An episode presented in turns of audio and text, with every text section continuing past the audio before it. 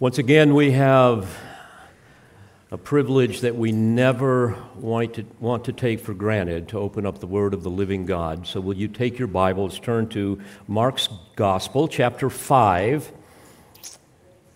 And if you've not been with us in the past, we go verse by verse through specific passages primarily books of the Bible, and we come now to Matthew, I'm sorry, Mark chapter 5, beginning in verse 21, and we're going to look at verses 21 through 43. Let me read this text to you. When Jesus had crossed over again in the boat to the other side, a large crowd gathered around him, and so he stayed by the seashore.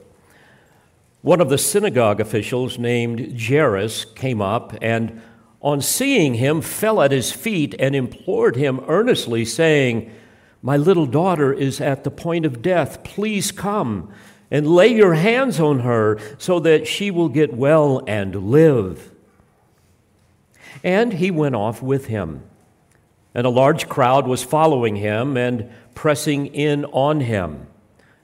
A woman who had a hemorrhage for 12 years and had endured much at the hands of many physicians and had spent all that she had and was not helped at all, but rather had grown worse.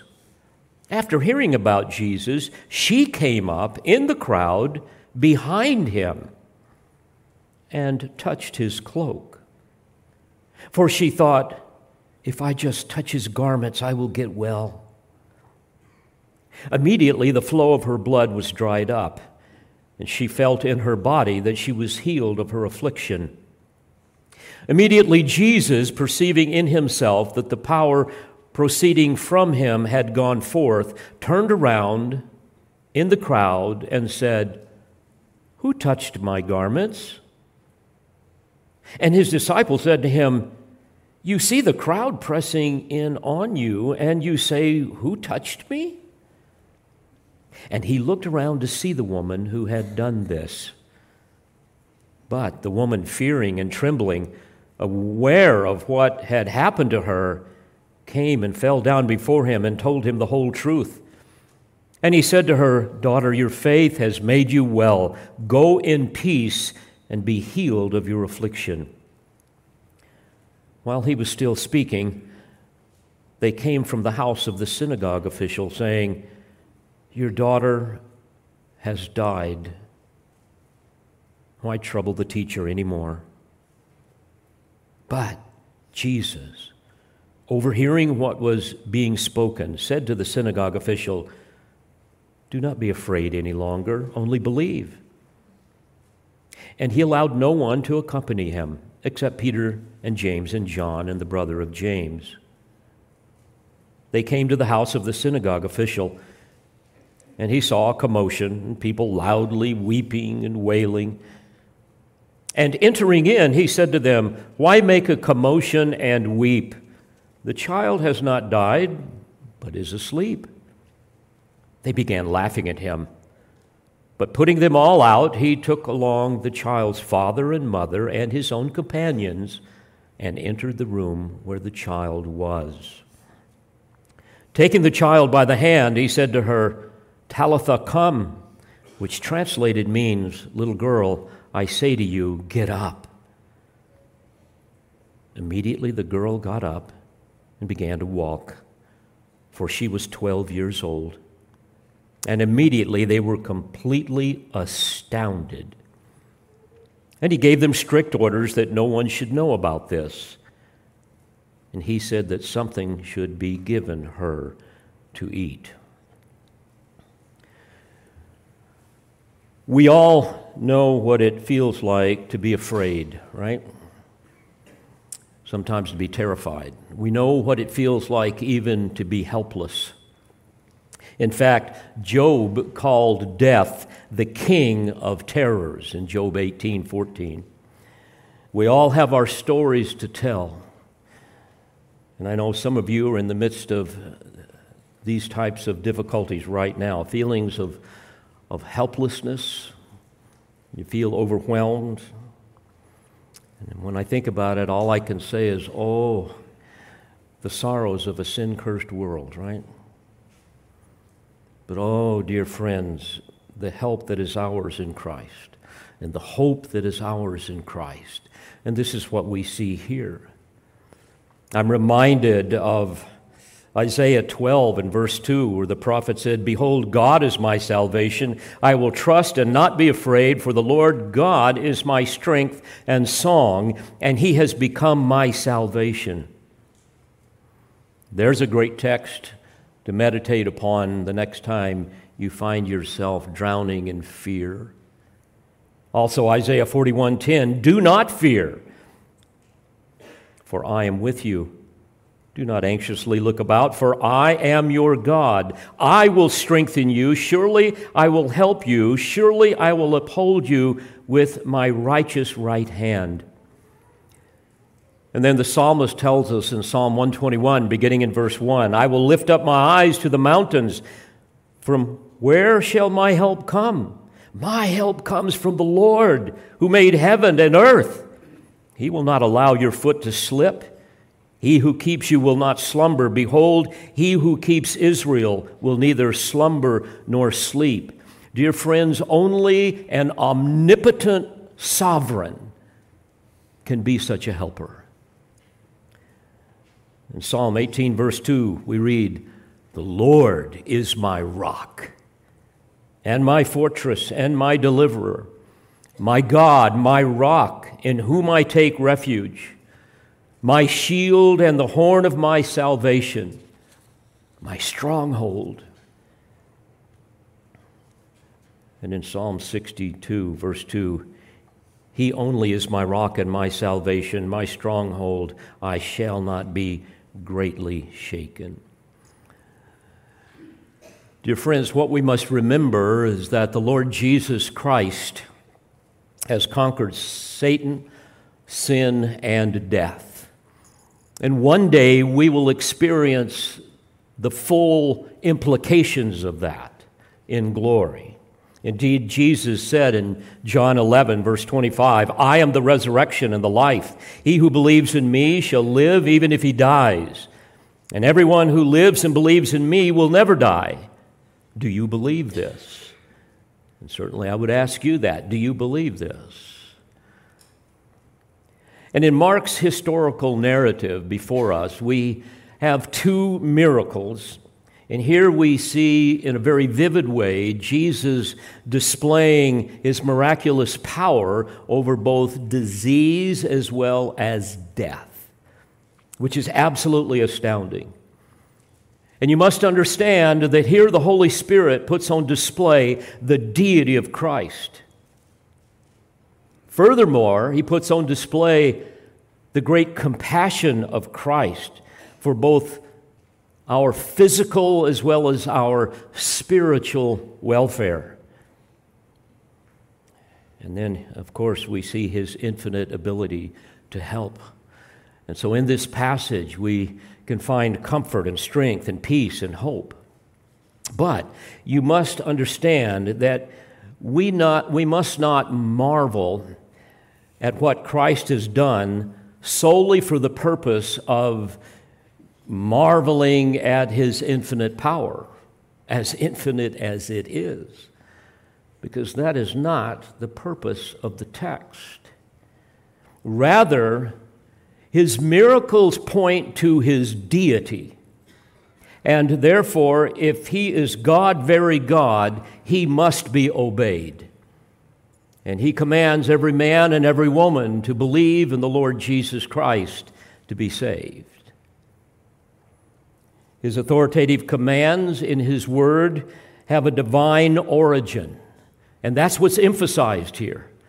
And therefore, his word should never be questioned, it should never be ignored, it should never be distorted, it should never be adapted to somehow fit our understanding of who we think God is, or how He needs to function, or how He needs to operate in our culture. No, the authority of Scripture is based upon the authority of God. And this is the power of God that we see here in this passage. Therefore, for example, when God says He made everything in a literal six days, that's the end of discussion. That is the truth. That's what we must believe. End of discussion. When He says all Scripture is inspired by God, end of discussion. When He says that women are not to be pastors, end of discussion. When he says homosexuality is an abomination before God, end of discussion. When he says marriage is to be, be between one man and one woman, end of discussion. Because an infinitely powerful, omnipotent, omniscient God has declared this to be the truth, and we are to obey it. When he says that abortion is murder, end of discussion. When he says hell is a real place, that's the end of the discussion. When he speaks of the doctrine of salvation, with all that is a part of that, including the severity and the scope of man's depravity, the imputation of sin, when he speaks of grace and election and predestination, when he speaks of the, the, the, the significance of and the efficacy of the atonement, when he speaks of faith and repentance and union with Christ and justification and sanctification, regeneration, perseverance, glorification, when he speaks of those things in his word, that's the end of the discussion. Because the one that wrote it is the one that has power over disease and over death. And so when we come to these passages, that's what we must look to. Not just the fact of, oh, look what Jesus did. Look what he can do. No, friends, huh, that's just a means to a greater end. These passages should point us to the divine origin of his word that we might be obedient to it. Therefore, when you hear things like, a social justice gospel or a prosperity gospel. That's not the real gospel, that's a false gospel. So we reject it. When we hear about, uh, I don't know, the Roman Catholic gospel, that is not the true gospel. Hebrews 10:28 says there is a much severer judgment for those who distort and deny the gospel. To make it real practically, this would apply to the pope. This would apply to uh, Mother Teresa, who believed and taught a false gospel, a pantheistic gospel that saves even those who have never heard of the gospel, a humanitarian gospel that somehow saves people that do uh, great works of charity in the name of Jesus. According to Jesus' words in Matthew 10 13, it will be more tolerable for the cities of Sodom and Gomorrah in the day of judgment than for her and countless others like her that teach and promote a false gospel. Now, why can I be so dogmatic? Because this is what God has said in His Word. And the one who said it has the power over disease and death. Hebrews 10:29 How much severer punishment do you think he will deserve who has trampled underfoot the son of God and has regarded as unclean the blood of the covenant by which he was sanctified and has insulted the spirit of grace. So dear friends, when we behold the power and the perfections of the Lord Jesus Christ in these historical narratives and we find ourselves completely overwhelmed at what he did and what he can do, Yes, let's rejoice in that. Let's worship Him for that. But let that drive us to the ultimate reality that Jesus is God and He is to be obeyed. All right?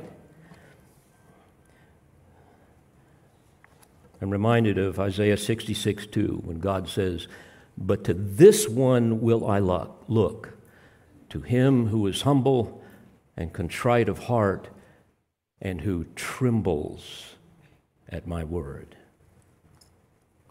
So, yes, let's marvel at his power, but let's remember that we are to worship and obey him because his word has a divine origin and his commands and promises are true. Now, that said, we're going to behold the wonder of Christ's unchanging category, uh, character under three categories, each of which have two characteristics. We're going to see that Christ was, number one, available and approachable. Secondly, he was and still is omnipotent and omniscient.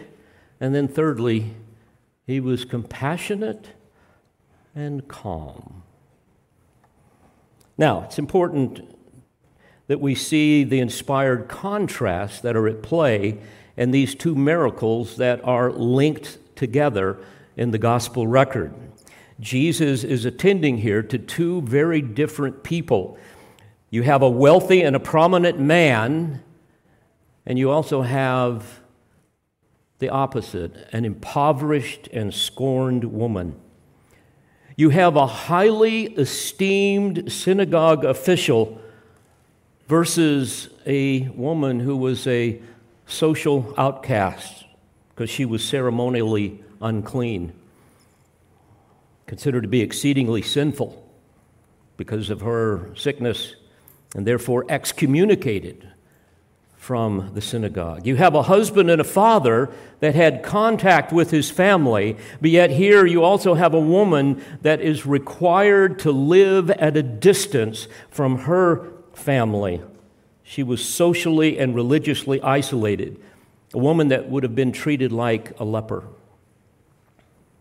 You have a man who experienced 12 years of joy and happiness with his daughter versus a woman who had experienced 12 years of sorrow and misery while living in isolation.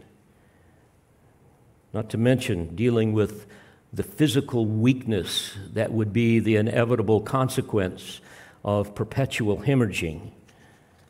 But, dear friends, what they both had in common was a desperate need for a Savior. They needed a remedy for the debilitating fear and utter helplessness that they were experiencing. They were out of resources. They had nowhere to turn. They were powerless. They were beyond human help. Their only hope and help was in Christ. And this did not catch him by surprise. This was part of his sovereign plan to bring glory to himself. And in the inscrutable miracle of divine providence, whereby he orchestrates all of the events of history and their lives in particular, we see him doing this to manifest his power in order to prove his deity, that he might be worshiped and obeyed so that we can all see His mercy, His grace, His love, and His power on display. The, the perfections of His glorious person that all of us will, as I said earlier, one day experience in all of their fullness and glory. Yes, weeping may last for the night, right? Psalm 30 and verse 5. Weeping may last for the night, but a shout of joy comes in the morning. And regardless of the trial, God is in it for our good and His glory. Never forget that. And His purposes are always just, His love is everlasting. For this reason, Jesus said in John 16 33, In the world you will have tribulation, but take courage. I have overcome the world. Now, let me give you the context of what is going on here in this narrative. Jesus has been on the eastern side of the Sea of Galilee. Some of you have been there with me. And there he had he, he cast out, remember, a legion of, of demons out of these guys and and uh, sent them into the swine. And the people of the area were terrified at, at what they saw with Jesus and his presence, his power, and they begged him to leave. All right? So that's what has happened. And that brings us to verse 21 of Mark 5. When Jesus had crossed over again in the boat to the other side, in other words, he's going back to Capernaum, which was about six miles across the water, back to Capernaum, his headquarters. When Jesus had crossed over again in the boat to the other side, a large crowd gathered around him, and so he stayed by the seashore. So, in other words, they see him coming. They know his headquarters is Capernaum, and, and people are coming from everywhere with all of their diseases And they're basically camped out waiting for him to arrive. So they're looking for him. And oh, here he comes in the boat. And he has to basically stay on the seashore. Um, Luke 8, verse 40 says, And as Jesus returned, the people welcomed him, for they had all been waiting for him. And then in verse 22, we read of the synagogue official named Jairus. He comes up and on seeing him fell at his feet. Now, you can imagine all of the crowd all around Jesus, but they would have made a way for the prominent man to come and speak to Jesus. So that's what would have happened here. Now, I might add that synagogues typically had three to seven officials and they were responsible for all of the activities of worship and education and so forth. In Matthew chapter 9, in verse 18, we read that he comes and it says he bowed down before him, proskuneo in the original language, which is a term that means to worship. So perhaps it would appear that he was a believer. Probably a Pharisee, we're not sure but probably, but certainly he would have co labored with that large contingency of Pharisees that were there in Capernaum. And he would have been fully aware of their hatred for Jesus. And therefore, he would have realized that it would have been a great risk for him to approach Jesus as he did. But he was certainly aware of Jesus' miracles. Everybody knew about that. Verse 23 So he comes and he implored him earnestly, saying, My little daughter is at the point of death. Please come and lay your hands on her so that she will get well and live. And he went off with him. And a large crowd was following him and pressing in on him. The original language indicates that that pressing in on him means that they, they were basically touching him on all sides. Perhaps you've been in large cities. Uh, the first time I really experienced that was in Moscow. And you go to the train station, and there are people touching every part of you as you walk along. And it, you, you, you see the whole crowd kind of going like this as you gradually make your way to the train. And once you get on, and my job was to make sure that our group, I was the last one, you, my job was to push everybody in before the door slammed. And as you're hanging on to things, you see a head here and somebody there, and you got to make sure you don't have things in your pockets that somebody can steal. That's the idea. There's people everywhere. That's what was going on with Jesus. Uh, by the way, Tokyo is the same way. We don't like that type of thing here in, where we live. You know, you just kind of keep your distance. We kind of know how we operate, right? But first, I want you to notice that Jesus was available and approachable. I want you to think about this.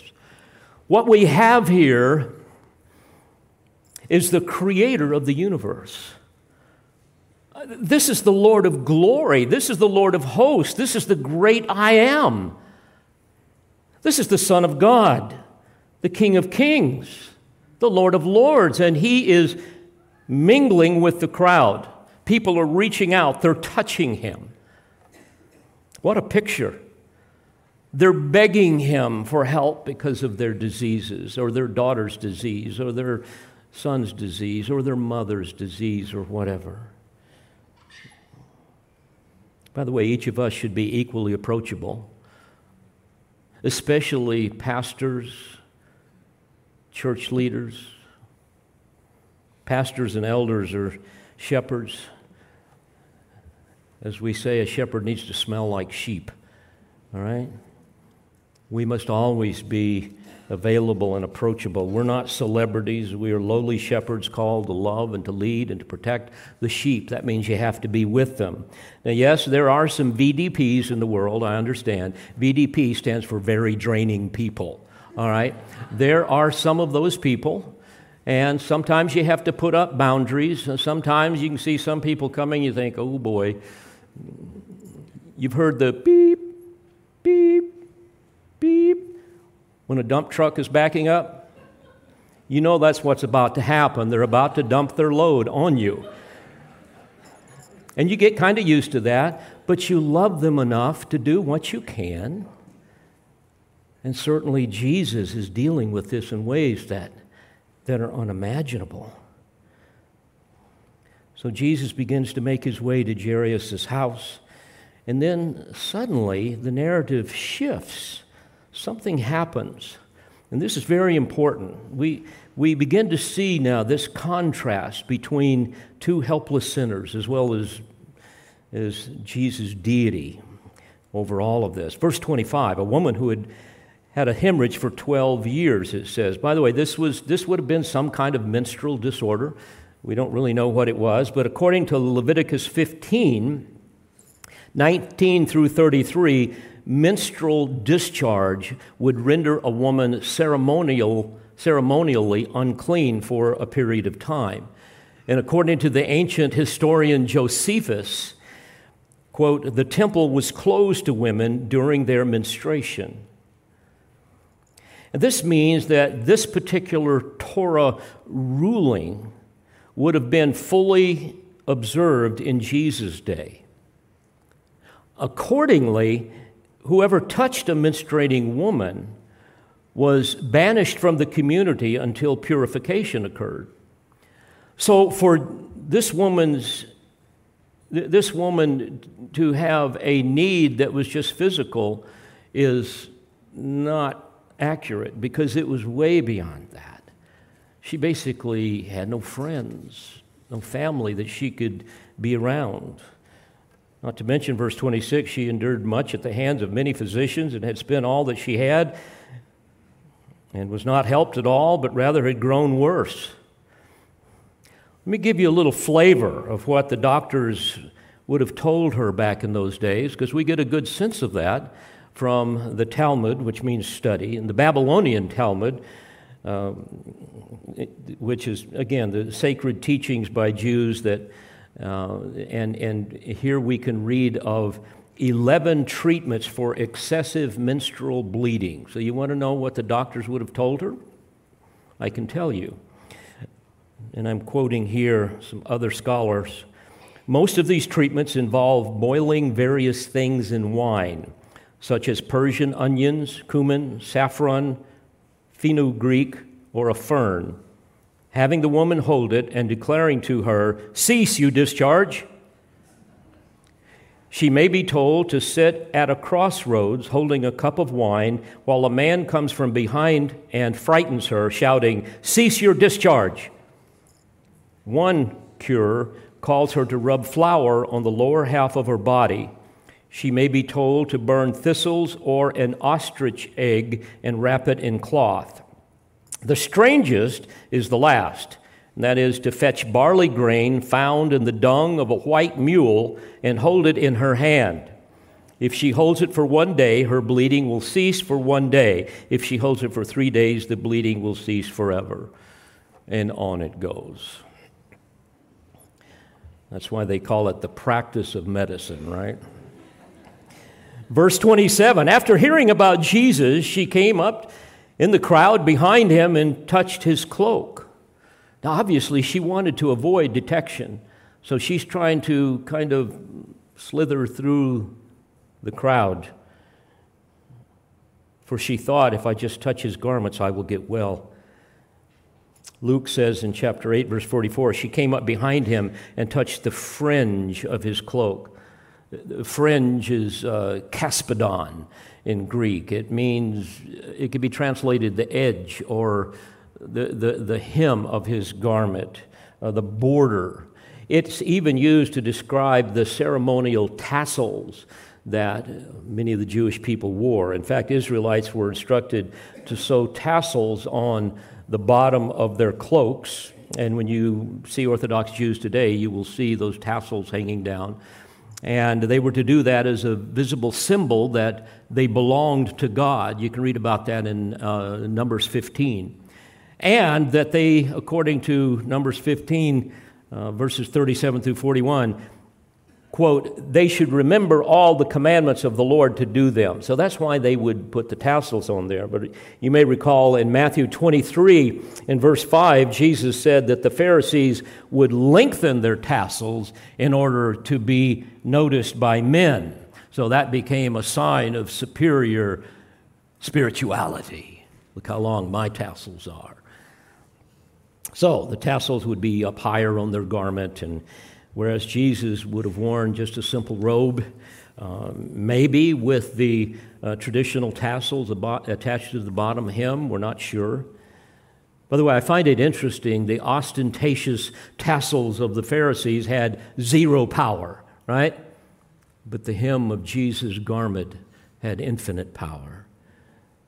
The former displayed the hypocrite full of selfish pride and deception. The latter displayed the one true God, full of grace and truth.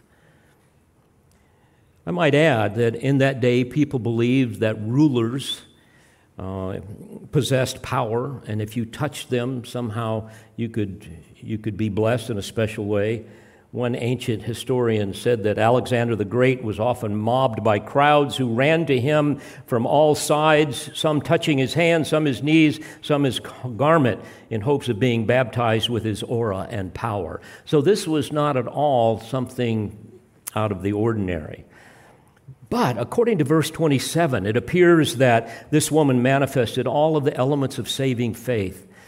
I mean, think about it. It says that she heard she came and she touched the Messiah in faith believing. verse 29, we see that immediately the flow of her blood was dried up, and she felt in her body that she was healed of her affliction. My, what a contrast to the worthless, superstitious treatments of the physicians that actually made her worse which, by the way, I think we can all identify with, with some of the medicines and treatments that we have experienced. Mark will later on say in chapter 6, verse 56 wherever Jesus entered villages or cities or countryside, they were laying the sick in the marketplaces and imploring him that they might just touch the fringe of his cloak. And as many as touched it were being cured. It's amazing what happened in those days. In fact, people were even healed by Peter's shadow, you remember in Acts 5, verse 15, and Paul's clothing in Acts 19. Miraculous power given them to God for what purpose? To validate both the message and the messenger of God. This is amazing then to see what happens here verse 30. Immediately, Jesus, perceiving in himself that the power proceeding from him had gone forth, turned around in the crowd and said, Who touched my garments? As if he didn't know. Who touched my garments? Beloved, not only was he available and approachable, but here we see number two, he was omnipotent and omniscient. Verse 31 And his disciples said to him, You see the crowd pressing in on you? Synth pressing in. Interesting term. It means to squash in and around on all sides. Jesus, I mean, people are everywhere touching you. And you say, Who touched me? Ah, but here we have supernatural insight, do we not? We have an omniscient God. He knew exactly who touched him because in his providence, he orchestrated that touch. Now, evidently, she tried to disappear. She wanted to avoid embarrassment, and she probably feared that her uninvited touch would have rendered Jesus ceremonially unclean.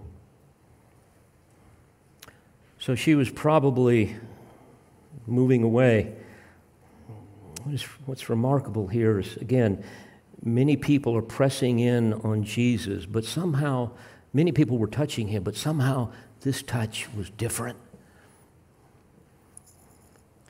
It was a humble, believing faith touch from a person that was longing for not only physical but spiritual healing. The work of regenerating grace in this dear woman that we will someday meet in glory. No, Jesus knew this. That's why later on verse 34 he said, Daughter, your faith has made you well. But you must understand that something beyond the physical contact occurred here. There was a, an inscrutable mysterious transaction that happened at, at, a far deeper level than, than we could even begin to comprehend. I, I like what John MacArthur said, quote, divine power is not an impersonal cosmic force somehow detached from its sovereign source. Rather, God is personally engaged in every act of power, from creation to redemption to the providential sustaining of the universe. He feels it all. How true. And what's interesting here is that she came to Jesus incognito, and she planned to just kind of secretly slip away. She was thinking of a one way contact but that was not Jesus' plan. Nor is it ever when we come to Jesus in saving faith. It's not like he's impersonal and we get saved and we go on our way. No, no, no, no. We are forever united to the living God through faith in Christ. And in his great love and compassion, Jesus confronts her temerity. He exposes her fear an unnecessary fear, and he publicly draws her out.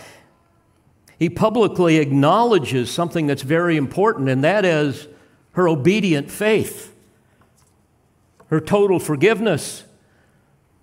Not to mention, folks, she is healed now. She's pure, she's not defiled. So, to be sure, Jesus knew her physical needs, but he also wanted to heal her spiritual needs. Verse 32 He looked around to see the woman who had done this, but the woman, fearing and trembling, aware of what had happened to her, came and fell down before him and told him the whole truth. Boy, whenever you're confronted with the living God, there's nothing you can hide, right? So she just lays it all out. Wouldn't you have loved to have heard that confession and all that was a part of that? It's not necessary for us to know. The Spirit of God doesn't tell us that.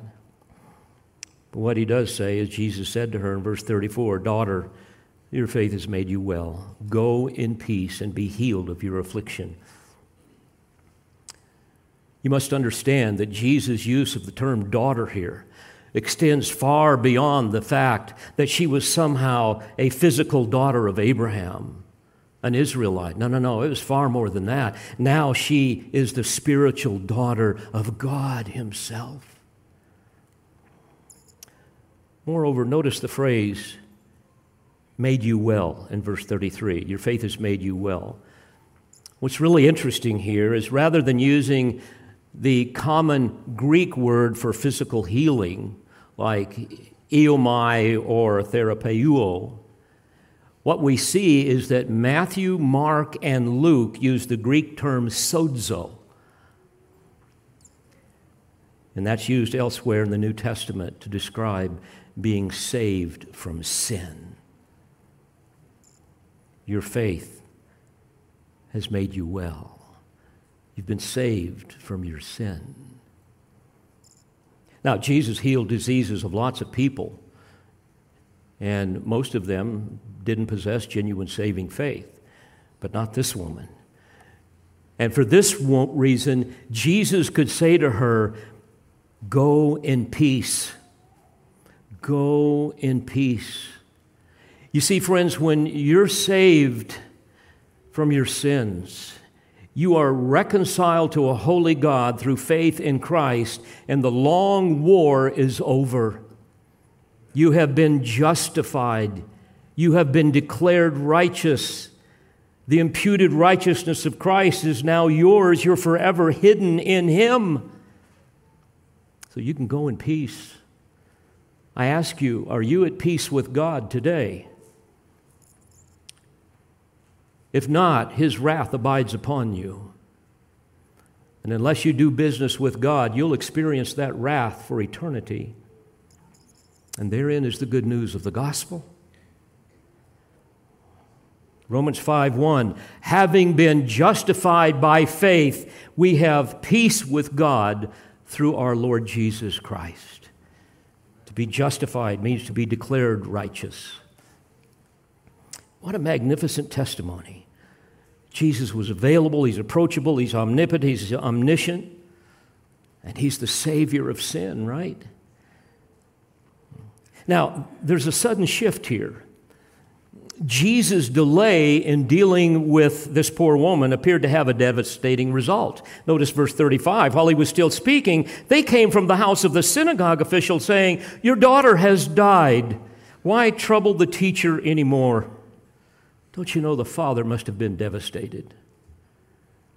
He's probably thinking to himself, if, if this woman hadn't have interrupted, maybe she could have been saved. Isn't it easy for helplessness to turn into utter despair? By the way, the implication of the statement, why trouble the teacher anymore, is that somehow people are thinking, well, Jesus is powerless over death. I mean, he might could have saved her while she's still alive, but now she's dead, so, you know, that's it. But that's not at all true. Jesus was available, approachable, omnipotent, omniscient, and then thirdly, he was compassionate and calm. I want you to notice this. Verse 36 But Jesus, overhearing what was being spoken, said to the synagogue official, by the way, I, it doesn't say this, but I can just imagine. He puts his arm around him, draws him into him, and gets down into his ear with all of the commotion. And he says, Do not be afraid any longer, only believe. Do not be afraid any longer, only believe. Here, Jesus demonstrates his great love for those in need. Here, Jesus calmly administers the soothing balm of hope on the bleeding wounds of despair and doubt. Do not be afraid any longer, only believe. Literally, it could be translated stop being afraid and keep believing. In fact, in Luke 8:50, we read, Do not be afraid any longer, only believe, and she will be made well. Verse 37 And he allowed no one to accompany him except Peter and James and John, the brother of James. They came to the house of the synagogue official, and he saw a commotion and people loudly weeping and wailing. You see, Jesus' delay was long enough. We don't know how long it was, but it was long enough for mourners to assemble and to start doing what mourners would do in that day, and frankly, today. They do a lot of the same thing, and that's they start weeping and wailing.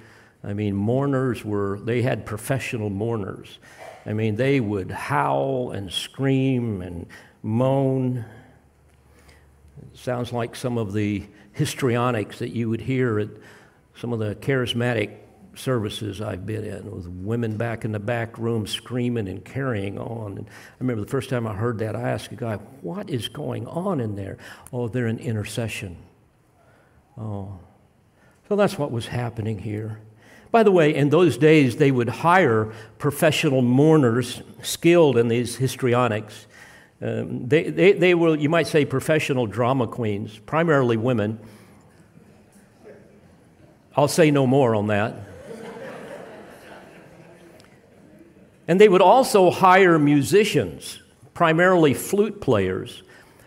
And the flautist would play very loudly in very dissonant tones to somehow reflect the great dissonance within the heart of the family that had lost a loved one. And I might add that even the poor were required to have at least two flute players and one wailing woman at a funeral. Okay? or when someone died. Not so much the funeral, but when they died. Moreover, first century Jews would tear their clothes when a loved one died, but you had to tear it in a very specific way. For relatives, they had to tear their clothes around the heart. And that's what they would do. They would rip it. And, and they would also um, mend it very loosely for everybody to see. And they would wear it that way for 30 days to show their grief. But Jesus is unflappable. Okay, you got all this chaos going on. Jesus is unflappable. As I say, he's compassionate and he's calm. We read in verse 39 And entering in, he said to them, Why make a commotion and weep? By the way, he, he, knew that, he knew that this was all show. I mean, this is all sizzle and no steak. That's what's going on here. In Luke 8:52, he says, "Stop weeping." Matthew 9:24, we read that, that he says, "Leave. Leave. Get out." He knew the mourning was superficial. Then he says, The child has not died, but is asleep. And of course, this is a metaphor for death that he could easily overpower. You might recall the same type of dynamic when Lazarus died. And remember, that Jesus told the disciples in John 11 11, Our friend Lazarus has fallen what? Asleep. He's fallen asleep. But I go that I may awaken him out of sleep. You see, the concept of the body being asleep at death is used throughout the New Testament. In fact, it was a metaphor that reminds us that death is just temporary. Yes, the body is asleep, but the soul is with the Lord. To be absent from the body is to be at home with the Lord, right? 2 Corinthians 5 8. And for this reason, Jesus told the thief on the cross next to him, Truly I say to you, today you shall be with me in paradise. But the body awaits a day of resurrection. There's a resurrection of the just and a resurrection of the unjust.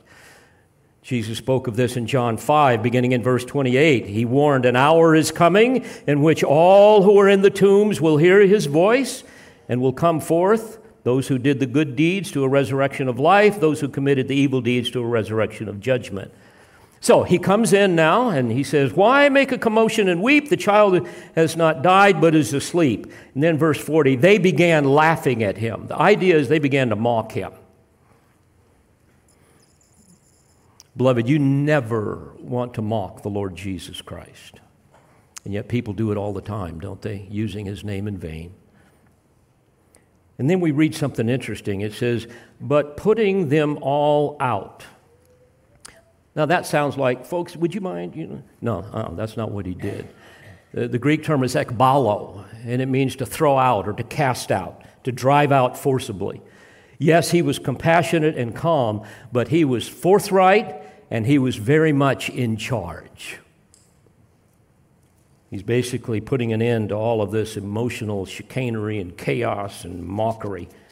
Then we read, He took along the child's father and mother and his own companions and entered the room where the child was. And then we have this precious statement taking the child by the hand. Can't you just see that? This is the creator of the universe. Taking the child by the hand, he said to her, Talitha, kum, which translated means, Little girl, I say to you, get up. My, what tender compassion I mean, think about it. When Jesus was down the road with all of the crowd and the father came up, he could have just said, Hey, no problem. She's healed. Go back and see her. No, no, no.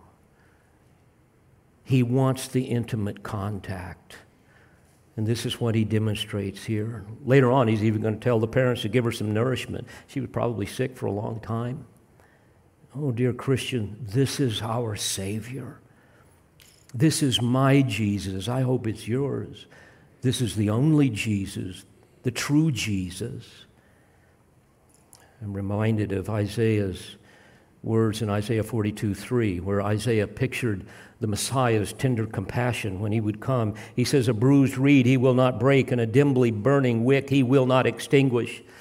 Indeed, Jesus is the, is the one that comes and he brings comfort and healing and encouragement to the weak and to the oppressed. Isaiah 40, verse 11, like a shepherd, he will tend his flock. And that's what we see here. Like a shepherd, he will tend his flock. In his arms, in his arm, he will gather the lambs and carry them in his bosom. He will gently lead the nursing ewes. And we see the Messiah's testimony, the testimony of the anointed one and his transforming work in Isaiah 61. 700 years before this happened, beginning in verse 1, The Lord says, The Spirit of the Lord God is upon me, because the Lord has anointed me to bring good news to the afflicted. He has sent me to bind up the brokenhearted, to proclaim liberty to captives and freedom to prisoners, to proclaim the favorable year of the Lord and the day of vengeance of our God, to comfort all who mourn, to grant those who mourn in Zion, giving them a garland instead of ashes the oil of gladness instead of mourning, the mantle of praise instead of a spirit of fainting. So they will be called oaks of righteousness, the planting of the Lord, that he may be glorified. And certainly that's why he does these things. So he takes her by the hand, little girl, I say to you, get up. Verse 42 Immediately the girl got up and began to walk, for she was 12 years old. And immediately they were completely astounded. That's an understatement. Unlike the phony faith healers of our day, dear friends, the effects of Jesus' healing were always instant, thorough, and irrefutable. Now, he says in verse 43 something very curious. And he gave them strict orders that no one should know about this, and he said that something should be given her to eat. By the way, that last phrase, just quickly, not only did she need food for her nourishment, but perhaps he wanted to underscore the reality to the family that she is really alive, because dead people don't eat, right? Ghosts don't eat. Now, why did he give them strict orders not to tell anyone? Well, I'm sure that par- partially it was to prevent further chaos. Because remember, the people of that day were longing for the Messiah, and many of them were thinking, well, this is him. And guess what the Messiah is going to do? He's going to free us from Rome. This is the miracle worker. He's going to bring in the kingdom. We're all going to be healthy, wealthy, and wise. But, dear friends, had that happened, they would have forced him to be king, and that's not what Jesus was ultimately all about. His primary reason for being there with them in his incarnation was not for people to see him as the great miracle worker or as the great social justice warrior who had come to defeat Rome. He wanted to be seen as the Son of God who came to save sinners. And he knew that that would not be possible until he fulfilled his work of atonement on the cross and was raised again from the dead.